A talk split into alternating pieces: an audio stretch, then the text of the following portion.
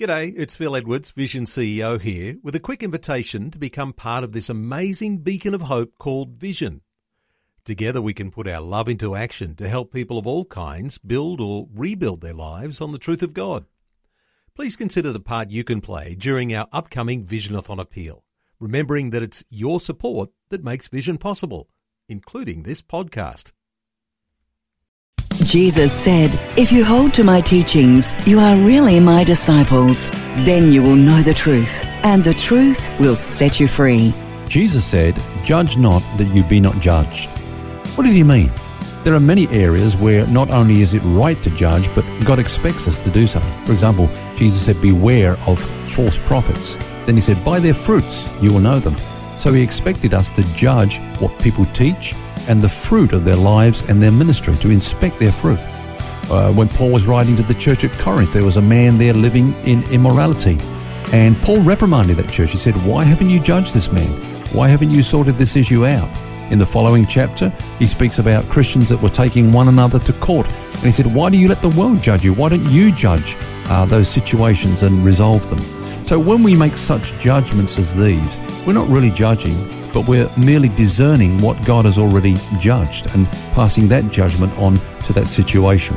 But when Jesus said, Judge not, he was not talking about discernment, but about a critical spirit and a judgmental attitude that watches others as the Pharisees did to find fault.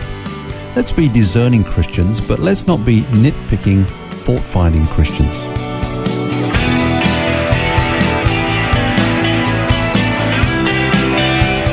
This is Set Free with Ken Legg. We've covered a lot of ground this week on the subject of becoming people of influence. Hello, Phil's my name, and we're joined once again by author and teacher Ken Legg.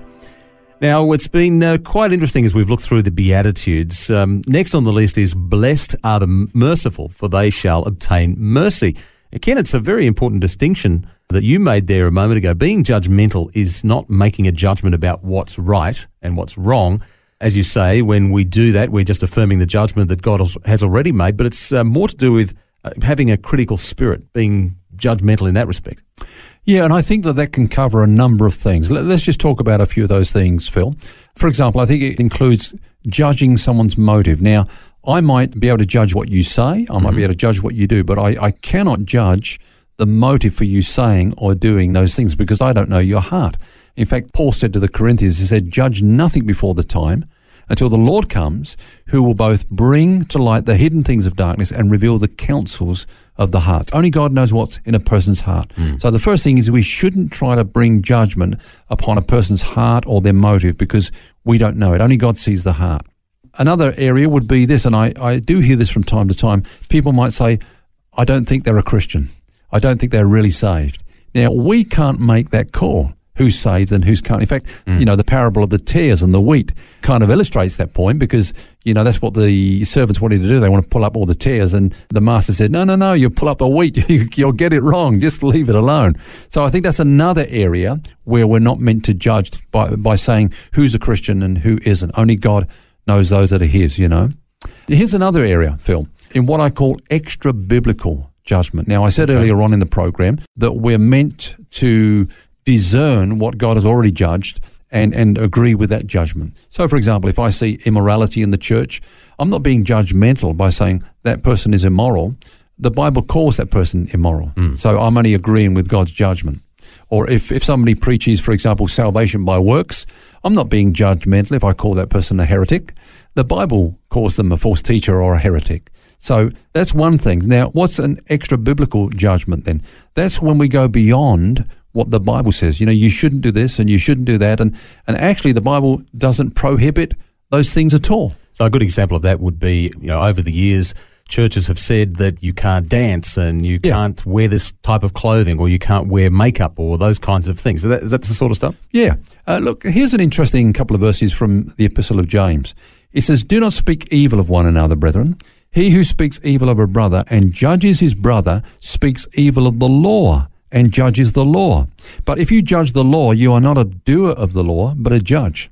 Then he goes on to say, There is one lawgiver who is able to save and to destroy. Who are you to judge another? So, what we're doing when we judge someone, beyond what the scripture's saying. We're actually judging the scripture. We're saying the scripture isn't sufficient in its light, you know, so we've got to add to that. We're making ourselves a judge of the law. Look, the Bible doesn't say, as you say, you shouldn't dance or you shouldn't uh, listen to this music or whatever, but I'm saying you shouldn't. So in doing that, we're not only judging our brother, we're actually judging the word of God. Mm. And of course, when we do discern from a biblical point of view, there is a course of action that the Bible says of how we should deal with those things too. So that's right. It's two sided. Well, let's move on to the next beatitude. And this one's got a great promise in it too. Blessed are the pure in heart, for they shall, shall see God. Okay, well, let's start with that word pure. The Greek word for that is katharos, from which we get the word catheter. Now, of course, a catheter is used for getting rid of unclean stuff, you know, stagnant stuff out of the bowels, out of the body, and so on. Mm. Now, here's a question, Phil. What is it that our hearts need to be purified from? We would automatically jump in and say, oh, of course, sin. Now, we don't purify ourselves from sin. We can't do that. It's Christ that does that. Yep. Paul, writing to Titus, said this that Christ gave himself for us, that he might redeem us from every lawless deed and purify for himself his own special people. So, his is the work of uh, justification and sanctification and so on. And we receive that by faith. Now, James actually tells us this that the cleansing is not so much from sin, but from being double minded. Here's what he said He said, Draw near to God, and he will draw near to you. Cleanse your hands, you sinners, and purify your hearts, you double minded. So, purity is being free from anything that rivals the lordship of Jesus and his centrality in our hearts. Purity of hearts, if you like, is freedom from mixture, from having a part of our heart towards God and a part, say, towards the world. Mm. I think it's an important distinction you just made there, too, because we often tend to interpret this verse as Jesus saying that we have to cleanse our hearts from sin, you know, as if we could do that. Um, yeah. If we could, we wouldn't need a savior at all. And as you've, you've just pointed out, it's his work uh, to purify our hearts and you know not to allow anything to rival the lordship of Jesus. Yeah, I think that's the whole thing. I mean, the heart is reserved for Jesus. It's the center, it's the seat of our affections and you know, it should be filled with love for Jesus. Now, when Paul was writing to the Ephesians, he prayed for the church there. An interesting thing. He said this, I pray that Christ may dwell in your hearts by faith. Now, these were Christians. These were saints. That's yep. very clear. So Christ was already dwelling in their spirit. They were born again. But he said, I want Christ to dwell in your heart. Now that's another thing. You remember uh, Jesus stood at the door of the church at um, was it Laodicea? Knocked on the door. He said, um, "If any man hears and opens up, I will come in yep. and sup with him." Sometimes people use that as an evangelistic verse, but it's talking to the church. Jesus is standing at the door, knocking on the door of our hearts, and uh, wanting to come in and to fill our hearts with His love. And we talk about uh, restoring our first love you know, letting him be first, as it were. And what happens, you know, in the Christian life, you get saved and there's that honeymoon period, but then something happens. And, uh, you know, we get caught up with service, serving the Lord. We get caught up with programs. We get caught up with other things. We get caught up with the world, with, with work, with money. And before we realize it, our hearts have been given over to other things. Mm. What about the other half of this verse? It says, Blessed are the pure in heart, for they shall see God. What does that mean? Phil, I believe that you get what you go for in the Christian life. Let, let, let me explain what I mean. Um, you remember that time when Israel sinned, you know, in the in the area of making that golden calf when Moses was up in the mountain and so on. And God says to Moses, He says, "Okay, uh, you take this people into the promised land. I will send my angel before you. Mm-hmm. I'll give you victory over your enemies. I will bring you in. It will be a land flowing with milk and honey. Everything I promised, but I'm not going up."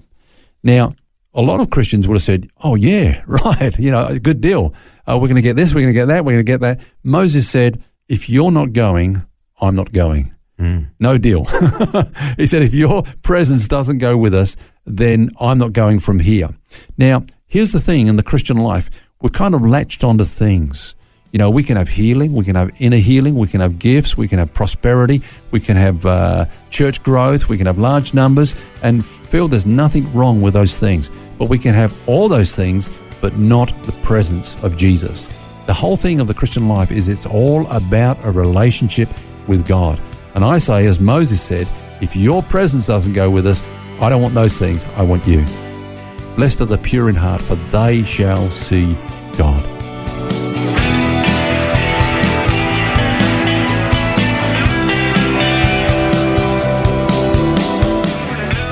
Leave our discussion there today and pick it up tomorrow on the subject of becoming a person of influence. Until then, remember, you don't have to carry that baggage. God wants you to be set free. For books, DVDs, small group studies, and other resources from Ken Legg and details about Ken's ministry, visit the Vision Christian store at vision.org.au. That's vision.org.au.